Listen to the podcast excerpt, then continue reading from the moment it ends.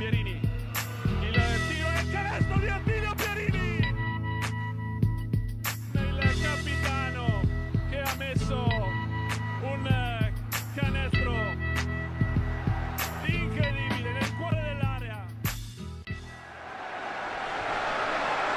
Salve ben ritrovati a una nuova puntata di Immarcabili, piatto ricchissimo anche questa settimana, anche perché tra campo e fuori ce n'è stata di, di carne al fuoco, sia in Serie B che in Serie C. Come andiamo, Gabri? Tantissime cose di cui parlare, settimana, come hai detto tu, incredibile. La, la partita di cartello era, era, sicuramente il derby tra Ancona e Senigallia, due squadre che eh, arrivavano un po' incerottate a questa sfida, ma eh, Senigallia ha firmato il colpo grosso con eh, il, la vittoria nettissima e be, be, diciamo mai in discussione sul campo del Palarossini, un esordio super per coach Gagaruini. Tu Gabri te la sei vista e analizzata nei dettagli, che ne pensi di questa, soprattutto della prestazione di, eh, di Ancona che eh, è stata ampiamente sotto le attese nonostante eh, certo c'era l'attenuante dell'assenza di cent'anni, di quella di Poti ormai perdurante, però obiettivamente ci si doveva aspettare qualcosa in più. Guarda, della partita Paglia la cosa che mi è piaciuta di meno è stata la coda, nel senso che eh, ho sentito un pochettino di eh, parlare, cioè, quasi degli alibi. In realtà ragazzi questo è il campionato in cui gli alibi ce li hanno tutti e quindi di conseguenza non ce li ha nessuno, perché insomma infortuni, covid eccetera vale un po' per tutti, anzi eh, chi più chi meno. E quindi partire magari da, dalla fine per poi andare a ritroso ad analizzare l'inizio, secondo me può essere una chiave, perché eh, la Luciana Mosconi che non è entrata in campo eh, ieri, purtroppo per, per, per, i dorici, insomma, era proprio una squadra che è sembrata partita per perderla quella partita lì, cioè senza volerla proprio aggredire. Sono partiti abbastanza bene, 3-4 canestri a tre punti, poi alla prima spallatina di Senigallia, che parliamoci chiaro, non ha fatto assolutamente nulla per dominare la partita così, eh, è andata sotto con l'idrante. I giocatori hanno un po' pensato a sistemare le statistiche piuttosto che a fare i loro canestri, le loro cose, e non si è vista assolutamente la, una reazione mai, cioè un elettroencefalogramma completamente piatto. Poi, andando nell'analisi della partita, è ovvio, ma questo l'abbiamo detto ormai da sei mesi, che senza Simone Centanni questa squadra qua non può giocare, per un semplice motivo, perché in contumacia senza Potino c'è un esterno che creda al palleggio, perché Caverni non è uno che prende vantaggio dal pick and roll o dall'uno contro uno, eh, Leggio e Paesano non sono due giocatori che si costruiscono un tiro o lo costruiscono per gli, per gli altri, magari appoggiandola sotto spalle a canestro, e ci hanno provato, e quindi sai, senza Simone vengono a mancare 35-40 punti tra quelli che fa lui e quelli che genera per gli altri. Eh, oltre alla leadership, oltre alla, a, alle tante castagne dal, dal, fuoco che Simone ha levato, fare un esempio, San Vendemiano, eh, che ha risposto da colpo su colpo alle triple di, di Nicoli eh, di, quella, di, quella, partita lì. No? Quindi, sai, viene a mancare totalmente un riferimento tecnico, un riferimento offensivo e, sai, eh, Simone, insomma, non è un mistero, ha, al Covid in questo momento, sta, sta bene, insomma, eh, ho sentito anche col, col papà, eh, abbiamo visto la partita insieme, però il Covid ci insegna, no, Paglia, che i tempi di recupero sono abbastanza lunghi tra eh, diventare negativi, eh, riprendere l'unità sportiva, perché il protocollo prevede questo, quindi una nuova unità sportiva, e poi rientrare in forma. Potrebbe perdurare un'assenza anche fino alla fine, fine del mese. E la Luciana Moscone, vista ieri, non ha alternative. Poti c'è un po' di mistero intorno alle sue condizioni fisiche, trapela molto poco, c'è chi parla di stagione finita, c'è chi parla di rientro comunque possibile. Certo è che saranno due o tre partite complicate, il calendario aiuta nel lungo, non nel breve, perché secondo me Vicenza potrebbe essere complicata, per questo Luciana Moscone, insomma, nella tana di Cece Ciocca, però diciamo che ecco, vale un po' il discorso Fabriano, ovviamente affronteremo dopo, è un attimo perdere due o tre posizioni per una cosa del genere. Eh, quindi, sai, Senigallia, se andiamo a vedere, ha fatto il suo, avevano voglia di giocare, avevano voglia di dimostrare che il cambio d'allenatore comunque, se non altro a livello mentale, no? ti dà qualcosa in più, qualche energia in più, quindi sono viste tante pacche sulle spalle, tante cose insomma, positive. Si è visto Simone Pozzetti che ha dominato senza se senza ma, eh, 17-13, attacco, difesa, bene, cambi, tutto quello che secondo me ha trasformato Simone nel 4 con Radonic più forte di questo girone. E ovviamente Peroni sugli scudi ha fatto canestro sempre e comunque, ma ripeto, 55 punti subiti nel primo tempo, 101 complessivi, è una prestazione che non ammette alibi, eh, non Covid, infortuni, non c'è nulla che tenga. Si può perdere tranquillamente, ma non si può perdere senza giocare la partita. Su Senigallia approfondiremo il discorso col nostro ospite di questa settimana, ovvero coach Gaga Ruini, che quindi battezza subito con un'intervista immarcabile il suo eh, esordio da capo allenatore. Quindi concentriamoci un po' più su, eh, su Ancona. Sicuramente con eh, cent'anni fuori si è rivisto un, eh, un Caverni più incisivo a livello offensivo, magari più per se stesso che non per, eh, per gli altri. Uh, la, la, Luciana Mosconi ha provato a rimettere in sesto Tommaso Rossi, ma è parso evidentemente far fatica quasi anche a correre uh, in, in, quei pochi minuti che è riuscito ad andare in campo. Come detto giustamente Gabri, il calendario dà una mano sul lungo periodo perché uh, comunque le tre partite casalinghe del, del, campetto sono da vincere obiettivamente senza se senza ma. Monfalcone, Mestre e Guerriero Padova, qualche insidia da Monfalcone, le altre due devono proprio essere eh, sigillate se vuole mantenere questa posizione a cavallo tra il quarto e il quinto posto, diciamo eh, il campetto, ovvio che fuori casa senza cent'anni, senza Poti, pensare di andare a passare a Vicenza o a Civitale che è arrivata a dieci vittorie consecutive e si è presa il, il primo posto in classifica, approfittando appunto dello stop di Fabriano, sembra abbastanza difficile per usare un eufemismo.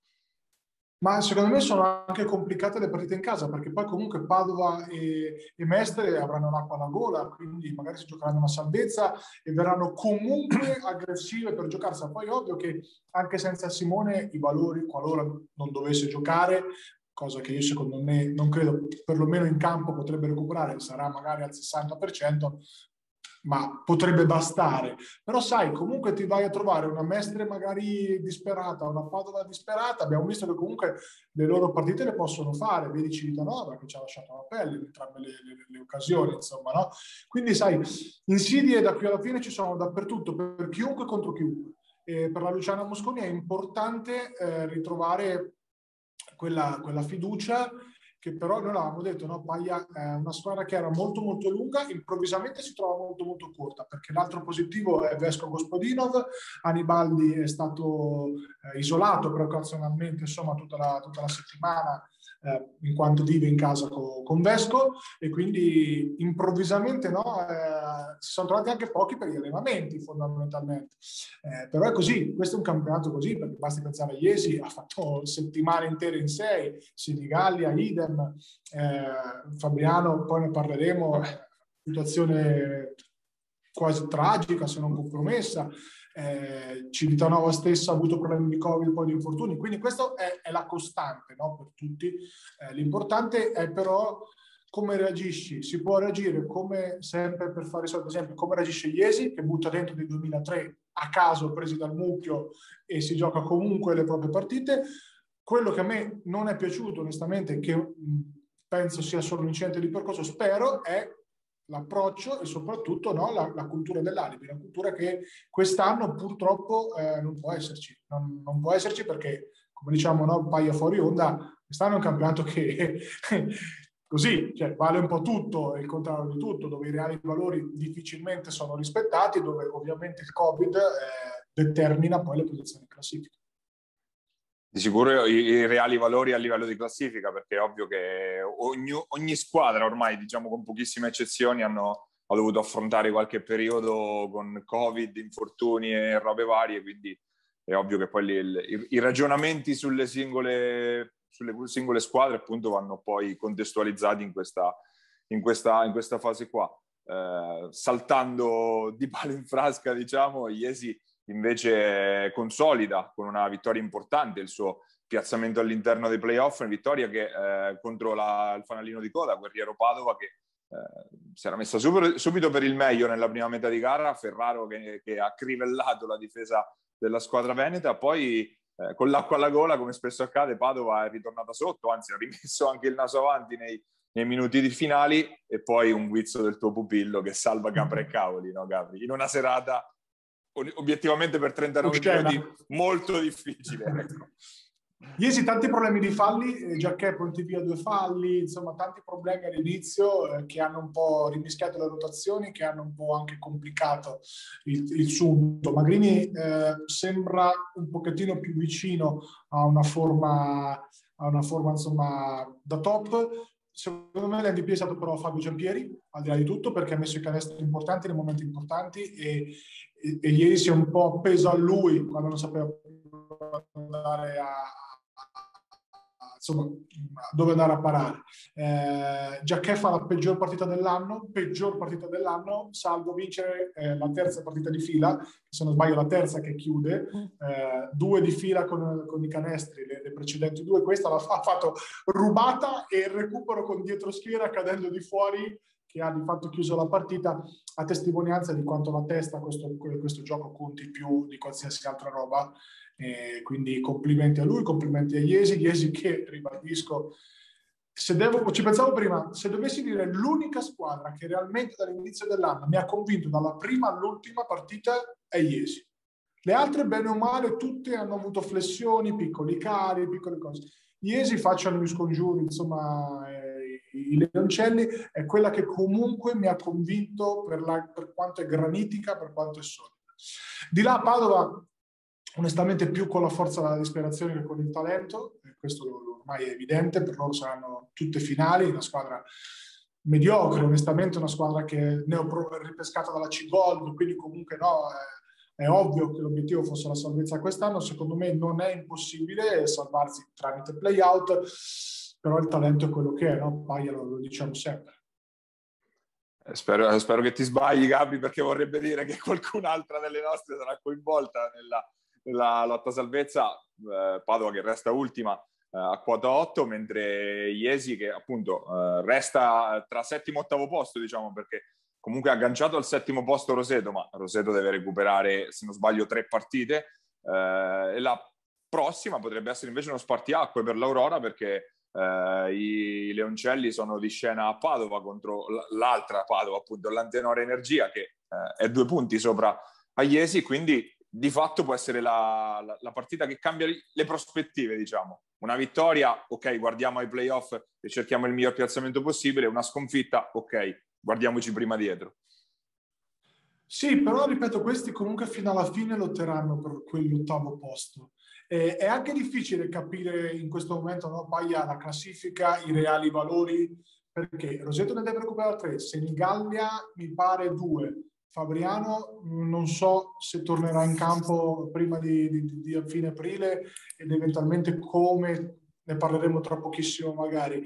Eh, insomma, inizia ad essere veramente difficilissimo, difficilissimo capire, perché poi sai, recuperi tre partite, tre partite in una settimana, è complicato da giocare, no? Si arriverà praticamente un mese di fine aprile, primi di maggio, slitteranno per me quasi sicuramente l'avvio dei playoff, manca solo l'ufficialità, eh, per ovvi motivi, perché ci sono, leggevo prima su Spicchi, non so se 21 recuperi da fare, una cosa del genere, eh, quindi ad oggi poi bisogna vedere oh, 21, ecco, 21 ad oggi più c'è quello che sta arrivando quindi.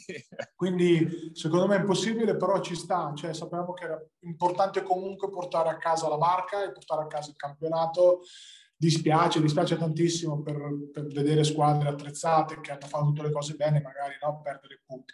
Detto questo, vale un po' per tutti, dalla testa alla, alla coda. Cerchiamo, aspettiamo magari un paio di settimane che i recuperi ci facciano capire un pochettino una classifica un po' più stabile. L'unica che in questo momento mi sembra molto molto lanciata è Cividale che ovviamente, onestamente anche quella che ha meno problemi tra Covid e infortuni in questo momento e questo conta, conta perché non hanno mai avuto un problema, facciano sempre gli scongiuri, insomma, hanno trovato ritmo, hanno trovato fiducia, sono una squadra onestamente in gas difficilmente battibile anche per le nostre.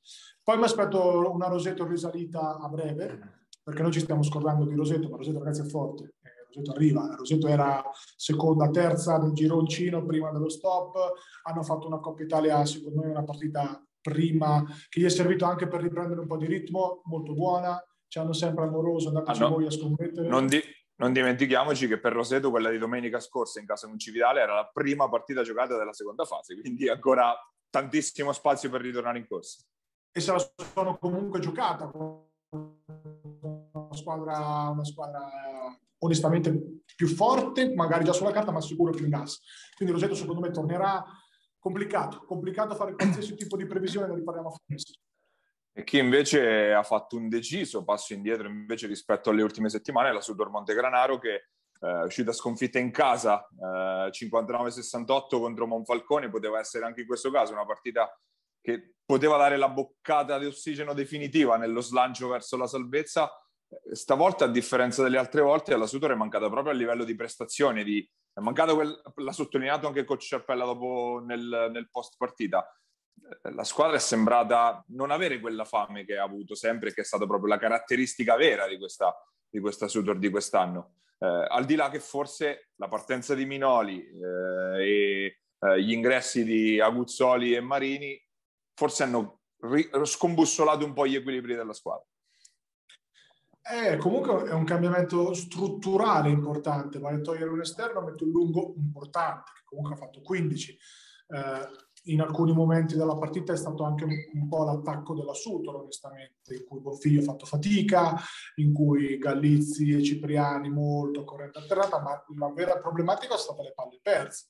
La Sutor ha fatto un disastro di palle perse nel primo tempo, la partita eh, ci sta se lo fai di intensità, cioè io posso accettare da, da allenatore accetto le palle perse se sono palle perse no, di ritmo, di intensità, ma quelle sono state eh, gli unforced errors che, che non servono a niente, capito? Che anzi che fanno perdere il ritmo. Quindi è stata un po' la condanna. Sempre sotto si sono riavvicinati, ma Monfalcone molto ordinato, una squadra che a me piace Monfalcone, perché a talento qualche individualità ovviamente c'è, però comunque è una squadra che ha delle idee, che innanzitutto Milisaljevic non me lo sarei mai aspettato a questo livello, invece l'ho visto anche bello carico, due schi- uno schiaccione inizio partita, uh, due bei roll, vari rimbalzi, Marco insomma lo conosciamo, è stato no, la poderosa, poi l'abbiamo visto due anni. Anche, anche, anche, a Civitanova comunque. Civitanova, come? Quindi, e non, non sembrava onestamente no, uno che potesse essere così solido, invece molto bene. Eh, sarà la vicinanza di casa, l'area di casa che gli fa sicuramente bene. Eh, l'assunto, ripeto, sì, sta cambiando pelle. non so se era il caso di cambiare pelle adesso, ecco. Uh, perché comunque con la rumba, con l'intensità, con i cambi, con il pressing, eccetera, eccetera, abbiamo trovato la loro dimensione. Adesso sai, metti un totem come Marini, la palla gliela devi dare, quindi magari forza, gioco forza, i ritmi un pochettino si abbassano in attacco, puoi fare un po' meno rumba, un po' meno corriettina. Dall'altra parte deresponsabilizzi forse anche un pochettino un po' gli esterni, no? che prima avevano onestamente i lunghi, facevano blocco, rimbalzo, blocco, tiro e tiravano sui scarichi, quindi forse puoi anche rischiare di deresponsabilizzare un po' gli esterni Aguzzoli onestamente eh, non sembra pronto per la Serie B in questo momento, visto pochissimo l'Ancona, 8 minuti così così. Poi un terzo quarto in cui la Sutra aveva Angelotti, eh, Ciarpella, eh, Gallizzi, Romanò, Riva in campo contemporaneamente, lì si è un po' ricreato il solco, onestamente. Questo è un quintetto forse più verso la C Gold che verso la, eh, la B. No? Paglia, eh, Ciarpella, nuovo capitano, siamo contenti per lui, ormai no? è, eh, insomma, è un ragazzo che conosci tu meglio di me, però ormai tanti anni che sta qua, quindi rivediamola questo assunto eh, più avanti. Eh sì, Ciappella è diventato capitano al posto di Minoli, che appunto, come dicevamo, è partito alla volta di Chiusi, anche se eh, la, la, San Giobbe ancora non, ha, non, è tornata, anche per, per i noti problemi di, di Covid. Sudor che comunque avrà, eh, diciamo, si dovrà giocare in casa propria comunque la, la, propria salvezza, visto che il calendario la porta fuori casa a Civitale e San Vendemiano e obiettivamente sembra dura portarsi via qualche punto da queste due, ma poi ha in casa eh, Mestre fra dieci giorni, la settimana prossima e poi all'ultima giornata quello che potrebbe essere lo scontro fratricida contro la Guerriero Padova. Però tutti e due questi scontri diretti alla Bombonera e alla Bombonera, al di là di questo, eh, di questo incidente di percorso, perlomeno per adesso lo eh, archiviamo come incidente di percorso, la Sudor è un'altra squadra di solito. Sì, sì, sì, no, ripeto, l'incognita paglia è quella che hai detto tu, l'osservazione che hai detto tu, no? il cambio di paradigma fondamentalmente rischia di scombinare un po'. Eh, ci sta, ci sta un, un, periodo di adattamento, se tu mi dici l'avresti fatto? Forse ti direi di sì, nel senso che comunque sia, se, se puoi prendere Marini, ci sta che ci però magari ecco, l'uscita di Minoli un po' destabilizza, comunque è capitano, vuoi, uno che anche nello spogliatoio ha un'importanza, immagino, no? Eh, vediamo, vediamo, secondo me la Sutor alla fine eh, facciano sempre i scongiuri, Ciarpi mi raccomando, fai tutti gli scongiuri del mondo, secondo me si salva la Sutor e, e sarei contento da tifoso della squadra marchigiana di essere un po' smentito nei pronostici di inizio stagione. Tra l'altro i miei pronostici ultimamente stanno creando scompigli, ma, ma ne riparleremo più. Ma ne parleremo dopo. certo è che insomma, ecco, è ancora lunga la strada per, per la Sutor e nella lotta salvezza ovviamente resta eh, ancora ovviamente intruppata la Civitanova che è rimasta ferma nello scorso fine settimana, quindi possiamo anche passare veloci su questa settimana della Rossella solo per ricordare che comunque Simone Rocchi si è preso il titolo di miglior giovane del mese di marzo da parte di Lega Nazionale Pallacanestro, l'avevamo sottolineato ampiamente le sue prestazioni nelle ultime settimane, quindi riconosciute anche da, eh, da LNP appunto e concentriamoci invece su, eh, sull'altra squadra marchigiana che non ha giocato in questo weekend, ovviamente la eh, Risto Pro Fabriano che eh, vive una situazione molto molto complicata perché i positivi almeno al momento di registrare restano 14-15, ancora non, eh, non abbiamo il, il dato certo, ma anche perché qualcuno si sta negativizzando, quindi eh, comunque la situazione resta diciamo molto molto eh, seria, eh, uno, una persona eh, ancora comunque eh, anche a casa con eh, sintomi abbastanza più complicati rispetto agli altri, anche se comunque la situazione è monitorata e sotto controllo, quindi nessun problema a livello di salute per nessuno dei ragazzi dell'Aristo Pro ed è questo in primis la cosa, la cosa più importante e poi è emerso pure un secondo problema, quello legato al palasport, al palaguerrieri che avrebbe dei problemi strutturali sia a livello di tribune che a livello di tetto e il rischio che Fabriano sia costretta ad emigrare nel vicino Palacarifac di, di Cerreto giusto per completare un periodo a dir poco drammatico per, per la Janus sulla strada della 2 questa è una mazzata veramente veramente tosta adesso. Una mazzata che rischia di essere decisiva e io sono veramente disperato, ma non perché tifi Fabriano, io personalmente non tifo nessuno, faccio il tifo per il basket, faccio il tifo per le società che investono, che hanno voglia, che fanno le cose fatte bene. Fabriano è due anni che fa le cose veramente fatte bene da tutti i punti di vista, societario, sportivo, marketing, eh, e due anni che non riesce a cogliere i frutti. C'è una maledizione incredibile che eh, via i campanilismi, via il tifo, qua bisogna fare il tifo perché questi ragazzi possano tornare in campo, possono esprimersi, possono tornare a fare quello che è il loro lavoro. Erano girate voci anche abbastanza incontrollate su problemi di salute, problemi di salute che, lo ripeto anche io, non ci sono. C'è qualcuno che è stato un po' peggio degli altri, però sempre comunque a domicilio, sempre seguito a domicilio. Prosegue lì l'iter di negativizzazione, ma come vale, vale un po' il discorso di prima vicent'anni, no? poi il problema non è tanto tornare negativo obiettivi. Il problema è riprendere l'idoneità sportiva e tornare in campo e come tornare in campo. Perché se un Simone Centanni o comunque uno o due casi ti puoi gestire, mascherare, tu immaginati una squadra intera che farà fatica a forza di cose e chi ha avuto il Covid lo sa, come ti, ti, ti devasta fisicamente. Io personalmente ho messo dieci giorni a ritornare a fare le scale di casa, eh? non è che parliamo di correre, quindi comunque eh, immaginate con dei fisici così importanti, se Fabriano torna in campo entro la fine di aprile, secondo me è un mezzo miracolo, come tornerà in campo è impossibile prevederlo.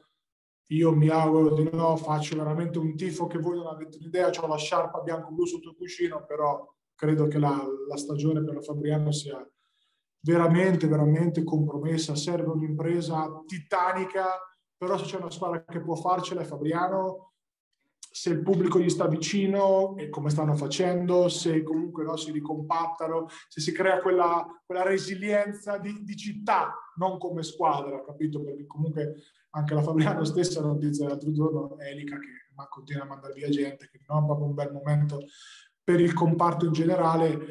Forza ragazzi, in bocca al lupo, mi raccomando, e tenete duro, speriamo bene.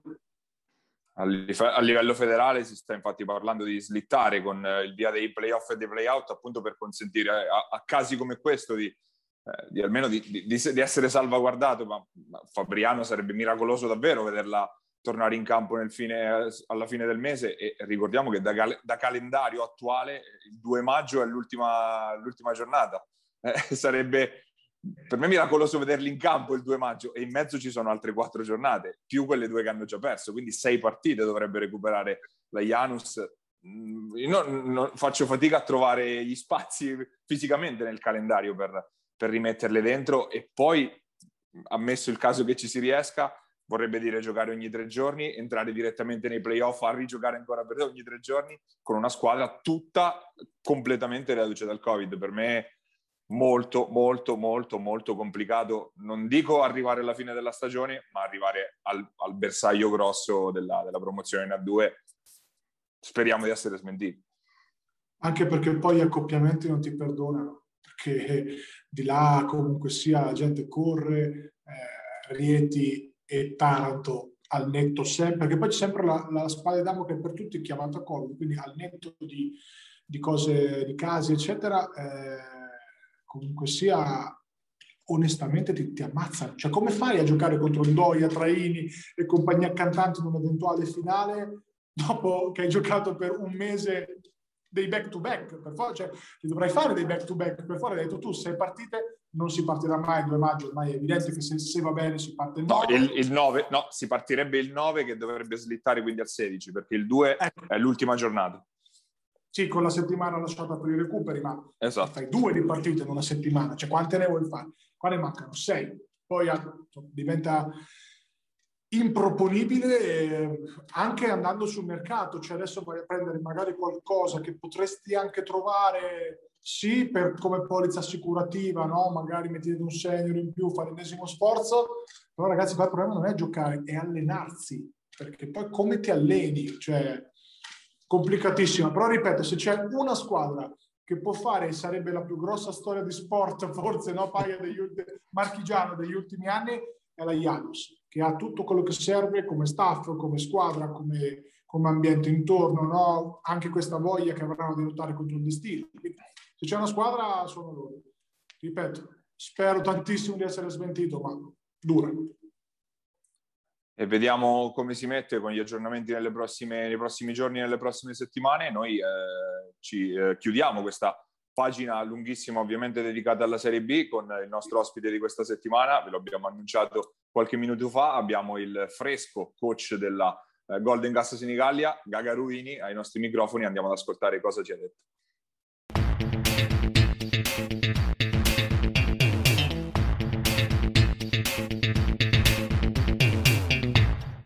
Il nostro ospite questa settimana è il eh, fresco uh, head coach della Golden Gas Senigallia, una, ormai una leggenda vorremmo dire del nostro basket, Gaga Ruini, grazie di aver accettato il nostro invito. Grazie a voi, leggenda mi sembra molto esagerato. Però una sicuramente presenza... una presenza importante, dai. Una, una presenza importante, diciamo, dai. E ovviamente di, di, buon umore dopo l'ottimo risultato del suo primo eh, giorno, prima partita eh, sulla panchina della Golden Gas da capo allenatore, la vittoria sul campo eh, di Ancona nel derby contro la Luciana Mosconi. Eh, ti chiederei ehm, cosa hai cambiato rispetto alla, alla gestione Paolini, diciamo, sia a livello tecnico-tattico, cosa magari hai detto alla squadra per provare a sterzare questo momento non proprio positivo che stava affrontando?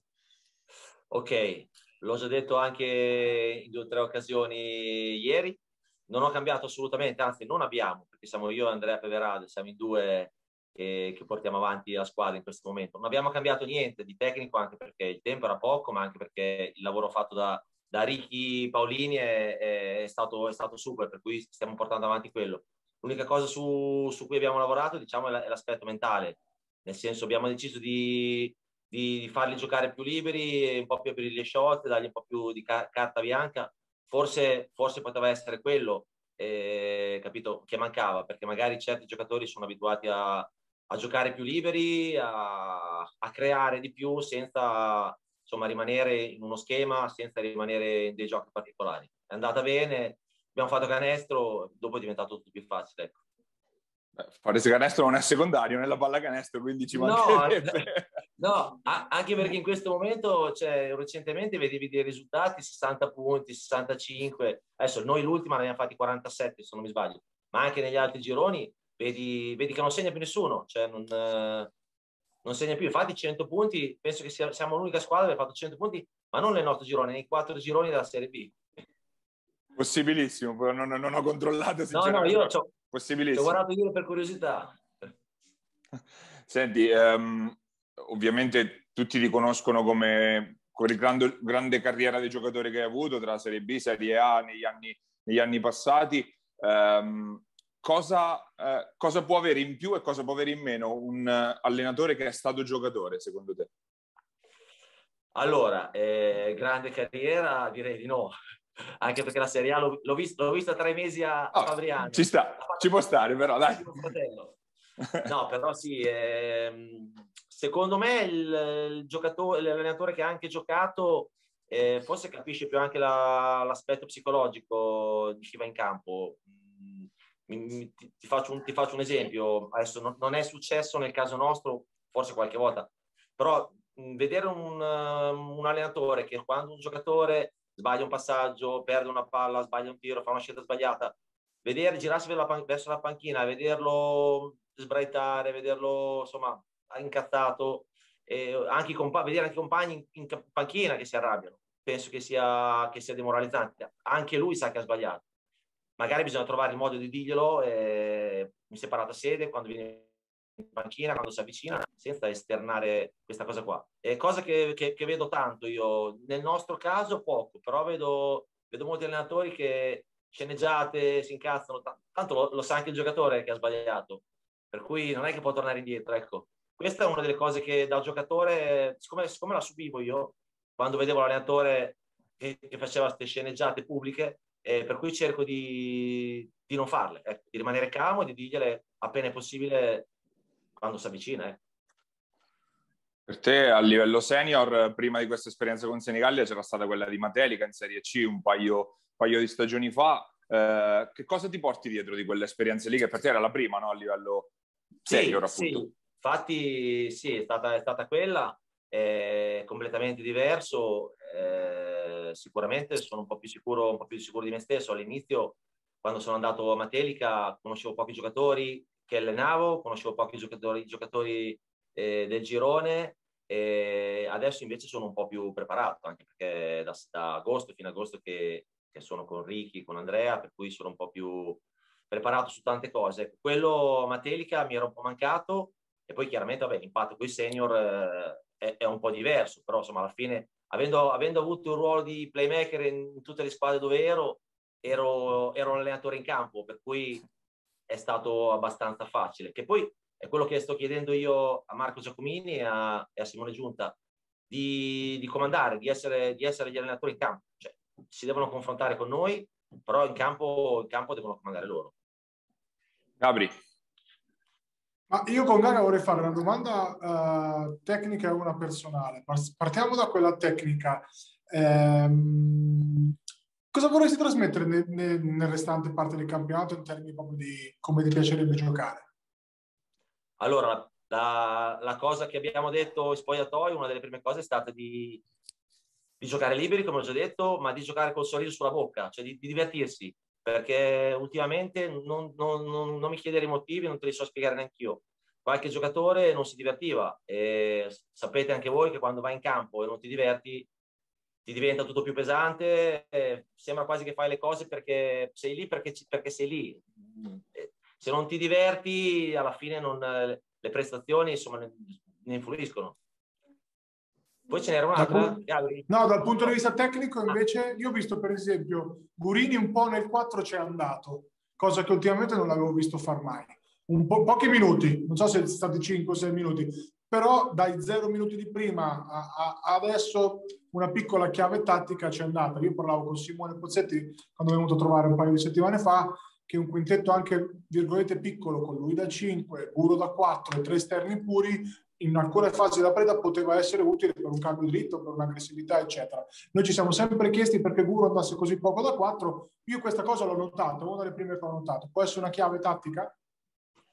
Eh, sì, può essere una chiave tattica, però eh, la, la, cosa che, sulla quale vorrei lavorare io e che abbiamo fatto molto bene domenica è di, di, giocare anche la palla dentro, perché noi siamo una squadra dove tutti hanno la possibilità di tirare da tre punti, però la palla deve anche andare dentro, deve andare dentro, deve andare fuori, eh, anche perché quando trovi la giornata, come ci è successo a Montegranaro, dove abbiamo fatto forse 6 su 33, adesso non mi ricordo, e quando trovi la giornata dove non segni, eh, finisce che poi o c'hai una difesa fortissima, che non è il nostro caso, quando non segni da fuori perdi, perdi per forza. Per cui di giocare più la palla dentro, di giocarsela e poi beh, vengono, vengono, anche i tiri da tre punti, però la palla dentro, fuori, dentro, fuori. Questa è l'indicazione tecnica che vogliamo dare. Sicuramente sfruttare anche Guru da 4 è una mossa tattica, però adesso tu mi fai svelare. no, diciamo che era, che segreto era di Pulcinella. Eh, esatto, ci è andato veramente poco nelle prime partite, insomma, fino adesso, qualche minuto secondo me lo, lo, lo poteva fare. L'altra sì. domanda invece, eh, Gaga, che ti volevo fare era, io ho avuto eh, l'onore e il piacere di allenare Fabio Fratello gli ultimi veramente anni e mezzo di carriera e poi ci ho stretto un rapporto, insomma, che ci vogliamo bene, eccetera. Ieri c'era la partita e non se l'è voluta perdere. Che rapporto c'hai con, con Fabio? Se, vi, se, parlate di campo, se vi confrontate magari ogni tanto, eh, perché so comunque, insomma, dai, anche voi volete bene, ecco. Sì, sì, sicuro, anche perché abitiamo vicino, io sto a Romana, lui sta a Sirolo, per cui ci vediamo, no, no, no, poi passo spesso a trovare i nipotini. Ma guarda, tecnicamente non è che ci diamo dei gran consigli, non, anche l'altro giorno lui è venuto a vedere la partita e ha fatto fatica anche a farmi complimenti, ma Fabio è così. Quello, quello è Fabio. Eh, esatto.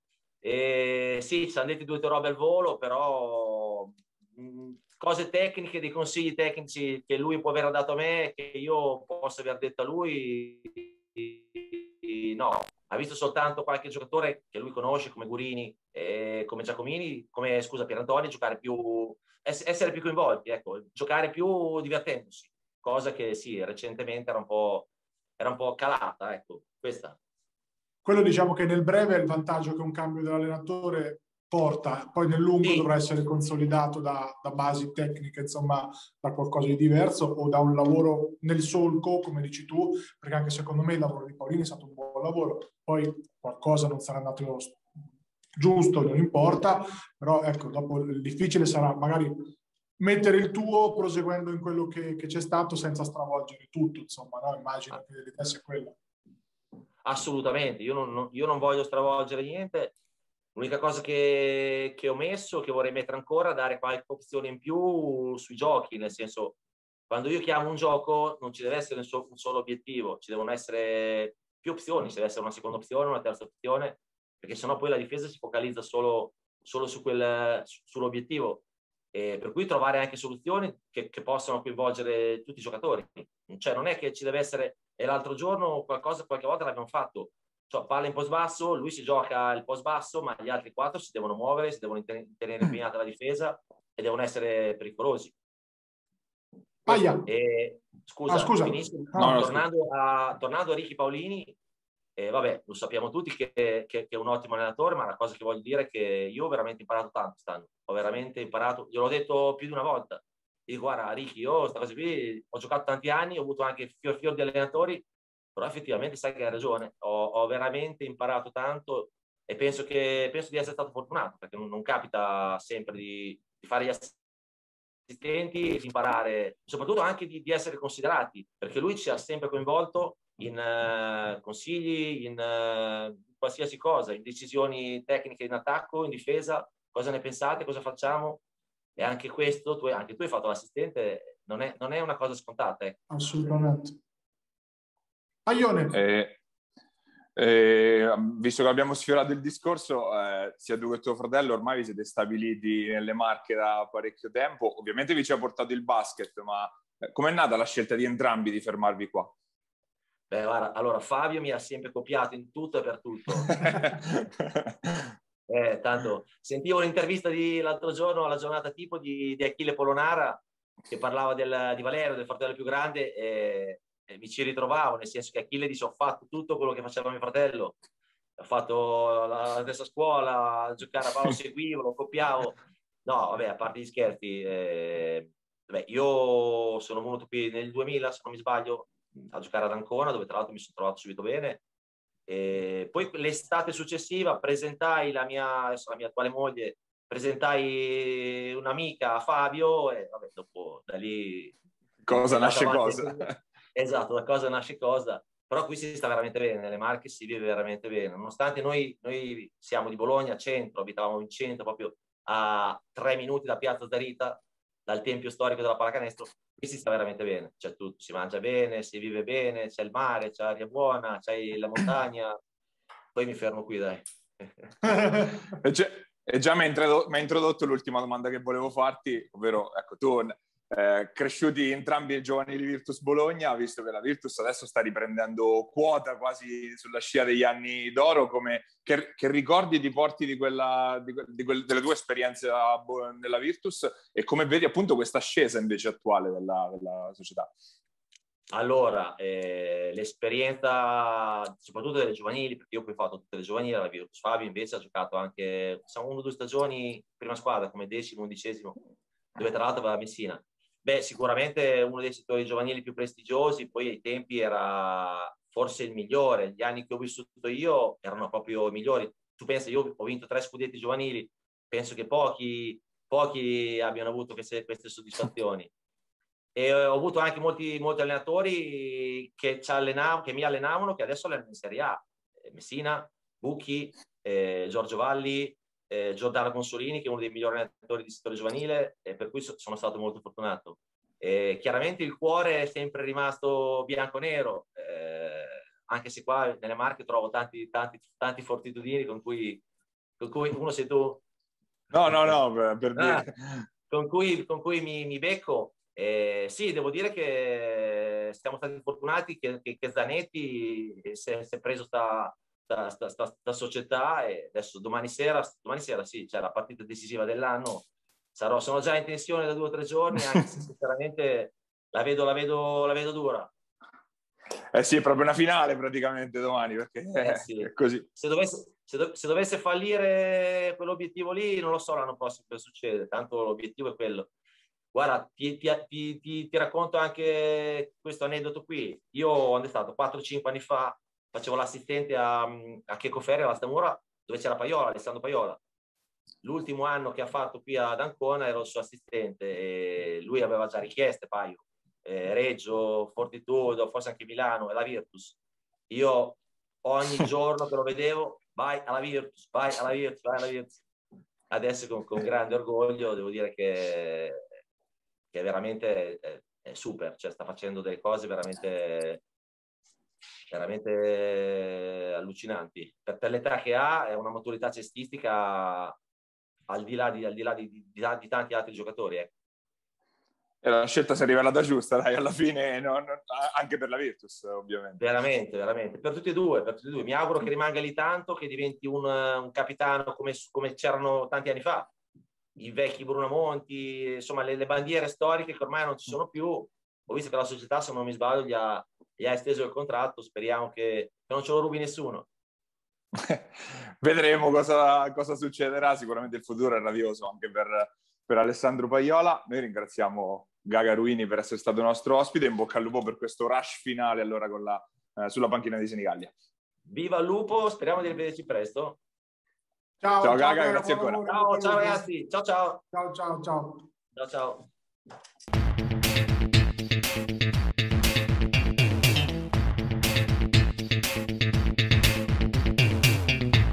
Gaga Ruini, al nostro microfono il neo coach della Golden Gas Senigallia. Passiamo ora alla Serie C Gold e Serie C Silver perché eh, si è continuato a giocare anche nei, eh, nei due campionati eh, regionali. Eh, ferme eh, Matelica e Pisaurum, partita rinviata perché eh, in casa Vigor continua anche in questo caso come, in quello, come Fabriano a imperversare il Covid, sicuramente in numero minore perché i positivi, se non andiamo errati, dovrebbero essere 4 in casa biancorossa, ma eh, Vigor che appunto resta al palo e non può continuare la sua eh, rincorsa al Bramante, il Bramante che quindi di fatto è stata l'unica marchigiana in campo in C-Gold in questo, nel weekend passato, e Bramante che però è andata anche stavolta vicina al, al capitombolo, peraltro sarebbe stato davvero sorprendente sul campo della, dell'Amatori Pescara, un Amatori che ha messo alle corde per un, bel, per un lungo periodo il, il, Bramante, ma alla fine la maggiore qualità della squadra pesarese è venuta fuori.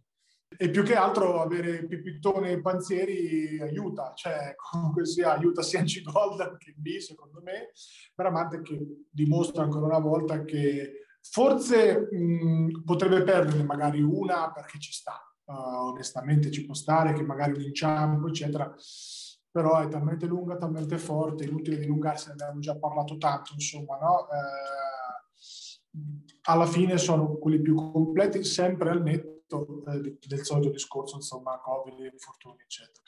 Eh, Pescara continua a rimanere al palo e ribadisco che comunque sia è un, un, po' al di sotto, un po' tanto, inizia a essere al di sotto delle, delle aspettative perché comunque la squadra è, è discreta, eh, però lottano, sono vivi, prima o poi magari anche loro ne vinceranno una, campionato che onestamente questa settimana no, un paio di argomenti ce ne ha lasciati pochi, dall'altra parte Pescara che ha vinto insomma uh, con uno Staselis sugli scudi, anche se io continuo a ribadire che Staselis mi sembra un giocatore molto forte nell'uno contro uno, uh, ma è uno che se ne, fa, se ne, fa, 22 lui, difficile che poi gli altri vadano in ritmo. Vedi Raupis che comunque ha fatto un po' più di fatica. E, e, e, atte- e, attenz- e attenzione perché Raupis si è infortunato, poi nella parte finale della partita è uscito per un problema alla caviglia. Potrebbe essere un bel mattone per, ah. per Pescara se fosse grave, ovviamente.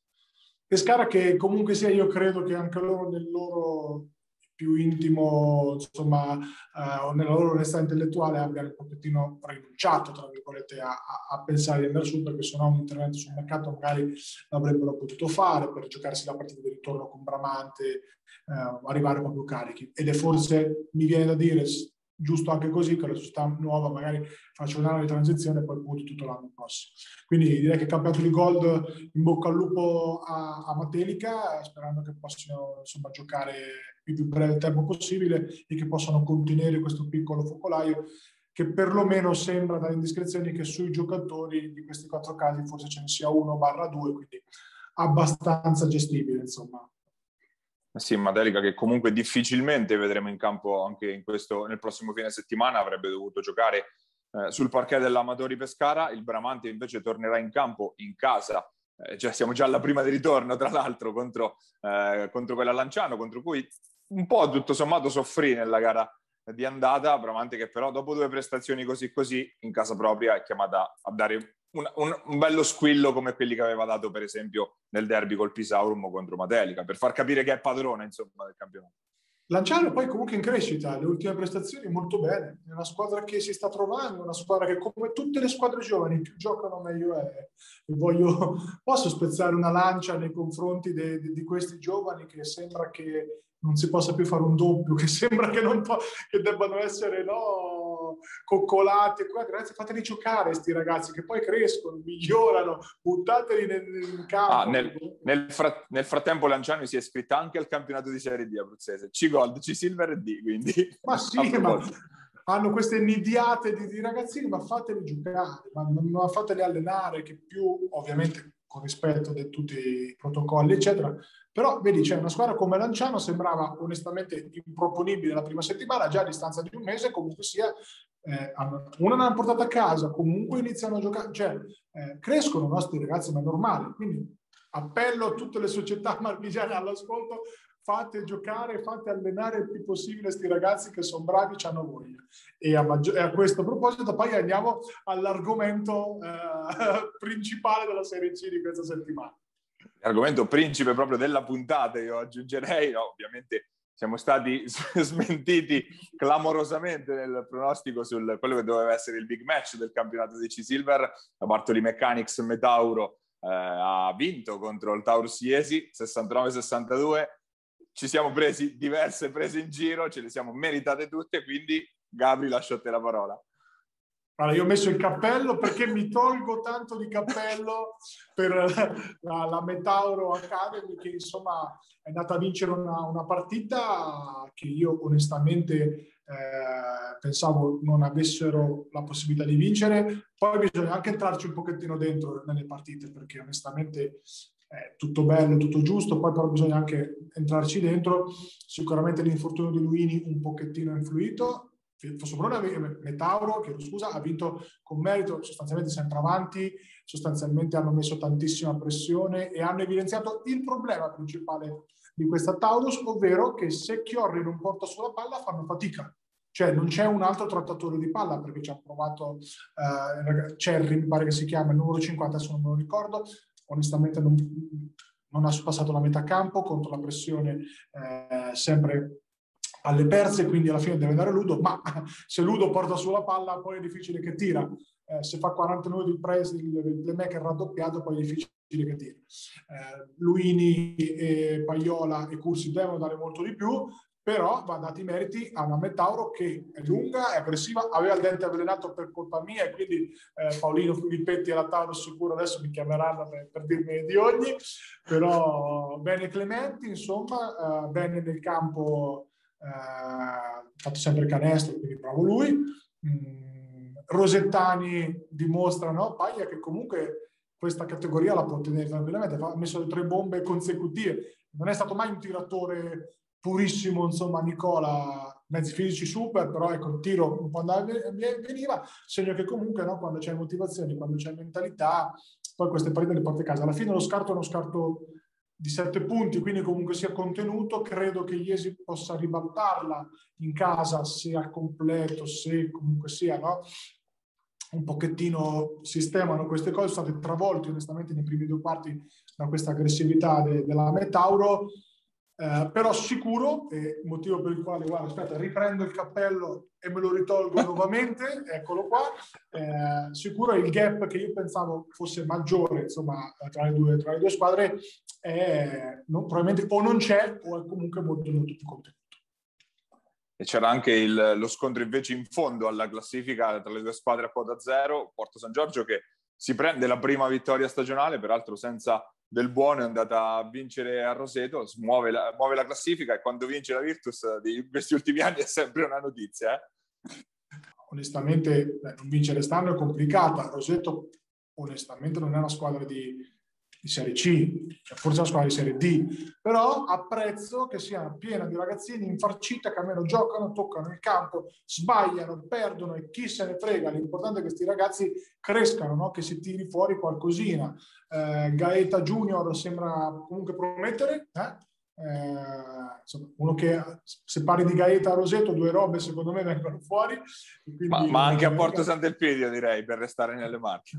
Esatto, e quindi eh, il resto però sembra veramente, veramente lontano dall'essere pronto per, anche per questa versione diciamo light per non dire scarsa della C-Silver ecco eh, sì di Porto San Giorgio onestamente eh, poco da parlare, io mi sorprendo in maniera abbastanza uh, preoccupata di come uno come eh, Treggiari, classe 2002, sia lì in C-Silver invece di stare in Serie D a provare a fare il giocatore, perché questo è uno che c'ha tutto e invece sta lì senza voler nulla togliere a nessuno e mancare di rispetto a nessuno, cioè Treggiari merita per il ragazzo che è, per le potenzialità, per il fisico che ha, merita una chance a livello più alto. Il problema è che 2002, quest'anno lì, l'anno prossimo, non ti dico che è vecchio, ma ci va vicino, senza aver mai saggiato il campo neanche di una gold di buon livello, capito? E quindi tutto quel, bagaglio di esperienza, tutto quel bagaglio di,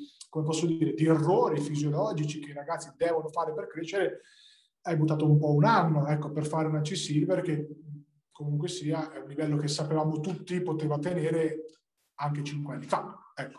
Quindi questa è l'unica, l'unica insomma, nota che, che, mi viene da dire, sul resto onestamente direi che possiamo, possiamo andare avanti. No, Sì, andiamo avanti anche verso la chiusura, solo prima di chiudere i prossimi impegni delle, delle marchigiane del campionato di C-Silver con la Bartoli Mechanics che torna di nuovo in casa contro Roseto, quindi partita che in questo caso dovrebbe essere scontata a favore del, del Metauro. Eh, dall'altra parte invece Porto San Giorgio che ospita Campli, turno di riposo invece per, eh, per, la Taurus e anche in questo caso siamo già nel girone di ritorno per dire torneo lunghissimo eh, per usare un eufemismo. Eh, siamo arrivati al termine anche di questa eh, puntata di Immarcabili. Se ci state guardando o siamo, siamo in tv su FMTV, canale 211 del digitale, eh, oppure sul nostro canale YouTube, appunto Immarcabili TV, dove trovate anche tutte le nostre puntate archiviate ormai nel nostro piccolo, nel nostro piccolo canale. Eh, c'è sempre il format audio, quindi su Spotify ed Apple Podcast. Ringraziamo infine Basket Marche e Giuseppe Contigiani che ci ospita sulle sue piattaforme. Farei anche una menzione per Lorenzo Marconi ed Edoardo Carboni che ci aiutano sempre durante